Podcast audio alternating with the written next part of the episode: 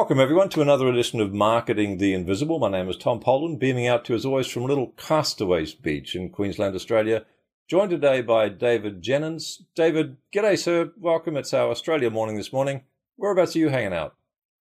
I'm in Melbourne, Australia, right down the bottom. So pleasure to be here. Great. Coffee capital of the world, Melbourne. For those yes, of you who yes. don't know David, in 2016, he's very successfully, and this is pertinent, folks, he systemized himself out of his own business. He had one of Australia's most trusted digital agencies, Melbourne SEO Services. And because it was, it was through that sort of systemizing himself out of his own business, he went on and thought, well, this actually worked pretty darn well. I could teach this stuff. And no doubt you had people asking you how you manage that. So he founded systemHUB and Systemology. Today, David's mission is to free all business owners worldwide from the daily operations of running their business. Very nicely brings us to our title, David, which is How to Create Time, Reduce Errors, and Scale Your Profits with Proven Business Systems. Can't wait. David, our seven minutes starts now, sir. Question number one is Who is your ideal client? Business owners with three to 20 staff who find themselves very much stuck in the day-to-day operations. So they are the bottleneck and it can be service-based business or product-based businesses. Perfect. Thank you, sir. Question two, six and a half minutes left. What's the problem you solve for them? Problem that we help them solve is how do they step out of the day-to-day operations? How can they step away from the business for more than a day or two mm. than, you know, without the business falling in a heap? A lot of business owners have built the business up around them. They're really intimately involved in all aspects of the business from the delivery of the product or the service to the selling to the marketing to the finance to looking after the staff. Right. And nothing really works without them. So we help to remove them. Perfect. Six minutes left. Question number three. Tell us about the symptoms. You've got this business owner. They've probably got a business which is doing okay, but they're feeling a bit, you know, like the hamster on the wheel sort of thing what else is going on in their business or, or in their life that they would give them a heads up that they should find out a bit more about systemology?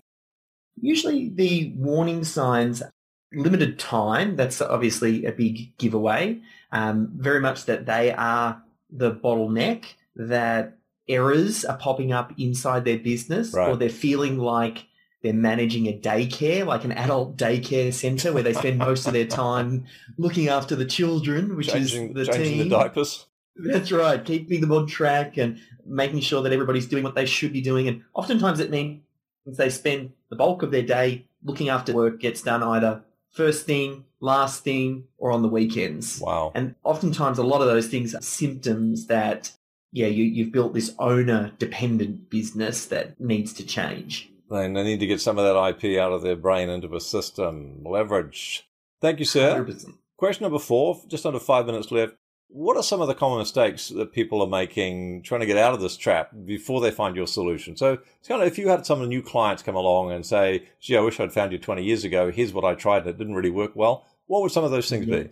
Common things the business owner trying to systemize the business themselves or they ah. start off doing the documentation mm. and they're not hmm. they don't really like documentation or mm. writing systems and processes and they're usually not the best person on the team to be doing it but for some reason right. they feel they need to be that's definitely a common one another one is people trying to systemize like their mcdonald's they hear this idea that oh we should systemize and then the first business that comes to mind of a systemized business is mcdonald's and then they try and do what McDonald's has done, yet their business is very different. McDonald's has been doing it for 60 years and trying to compare where they are today to ah. where you might be right now getting started. Right. It's worlds apart. So they overcomplicate it. It's definitely removing the business owner, simplifying the process and getting the team a lot more involved. Uh, by doing that, that really helps to overcome many of the, the common mistakes people have at the start.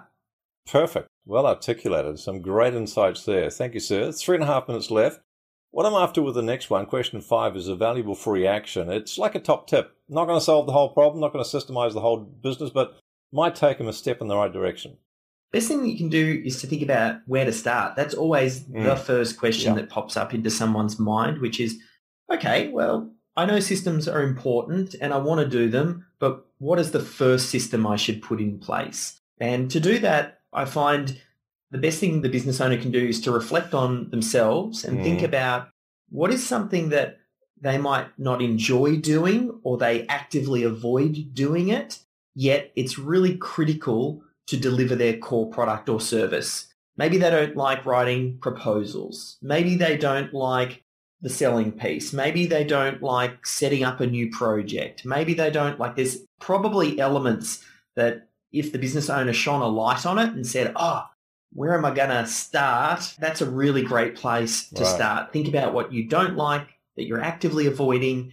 If you could systemize and document and creating a, a process, a way of doing things that'd be easy to plug someone in to then take over this really important part of your business. There's an interesting saying that gardeners have. Is they say the best earth is the earth that's gone through the worm. And, you know, I very much get the sense from what you're saying is this is not taken out of a textbook or a workshop. This has come from real life experience of your not only experience in your own business, but helping a whole lot of people. So it's fresh and it's authentic and it's based in the real world. So thank you for that. Two minutes left. One valuable free resource. Where can we direct folks to that'll help them even more with this systemization? Yeah, just heading to systemology.com forward slash academy. There's a range of different resources, videos, trainings, audios, templates great way to get started. And we've got a little free resource in there called the Critical Client Flow, which again further helps to identify where do I get started? What are the first 10 to 15 systems that you should consider documenting first? Fantastic. So systemology.com forward slash academy. Thank you, sir. We've got a whopping 70 seconds left. Last question. What's the one question I should have asked you but didn't? One question is that I always like to talk about is how I got to know Michael E. Gerber, the author of the E-Myth, and how did he come to endorse systemology and the work that we do? It's a big story. It's covered in the start of the systemology book, and you, if you hear the audio version of that, Michael reads it himself, and his wife makes the cameo as well. Beautiful. Um, but yeah, one, one of the big things, how it happened, it kind of goes through all of those details, but the short version is there are huge opportunities for business owners every single day. And you just need to create enough space to be able to take advantage of mm. those opportunities when they land in your lap. And that, that for me was my Michael Gerber, but every business owner listening, there is a big opportunity waiting for you if you can just get out of the day-to-day operations. Of perfect. David Jenyns. Perfect. David Jenyns, thank you so much for your time. Pleasure. Thanks for checking out our Marketing the Invisible podcast. If you like what we're doing here, please head over to iTunes to subscribe, rate us, and leave us a review. It's very much appreciated. And if you want to generate five fresh leads in just five hours, then check out www.5hourchallenge.com.